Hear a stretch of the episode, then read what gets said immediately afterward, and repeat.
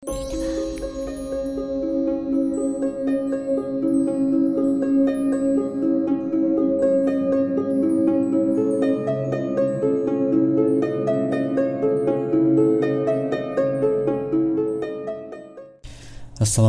warahmatullahi wabarakatuh. Salam sejahtera buat kita semuanya.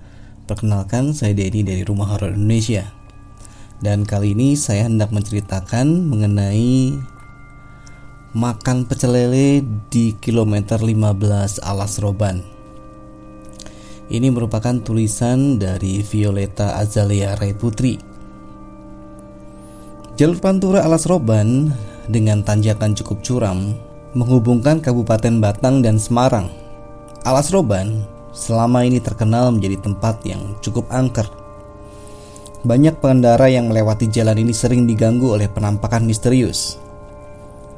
Jadi ini mulai di sekitar 2005 ya, sebuah keluarga berencana mudik ke Jakarta dan lewat jalur Alas Roban untuk menghindari kemacetan.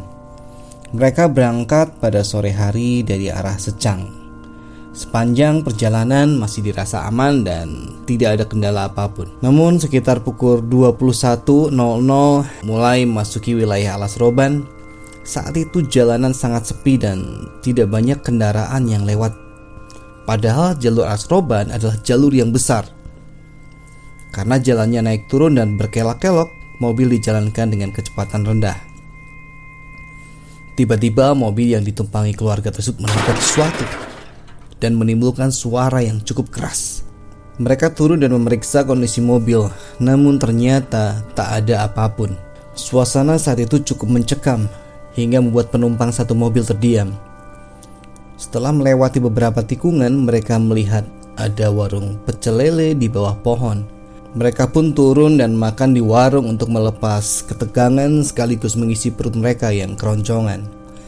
Sebelum masuk warung, salah seorang dari keluarga tersebut tidak sengaja menyenggol pasak penunjuk kilometer yang berada di samping warung yang dengan jelas tertulis angka 15 namun tidak terjadi apa-apa. Ya harusnya goyang atau apa gitu ya. Setelah semua masuk warung, tiba-tiba ada seorang wanita yang berdiri di jalan masuk. Padahal dari tadi tidak ada siapa pun. Semuanya mencoba tenang seakan tidak ada apa-apa. Setelah makan selesai, sekeluarga pun kembali ke mobil untuk melanjutkan perjalanan. Lagi-lagi ada salah satu dari mereka menyenggol tiang penanda kilometer yang ada di samping warung tersebut dan tetap tidak terjadi apa-apa, tidak goyang. Mereka pun masuk ke dalam mobil dan melanjutkan perjalanan sampai di Jakarta.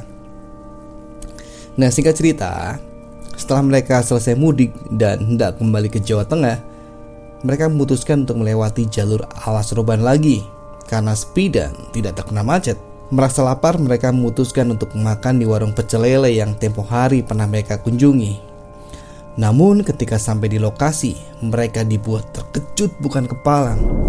Karena penanda kilometer 15 itu terletak di samping sebuah jurang yang sangat dalam dan tidak ada bangunan apa pun.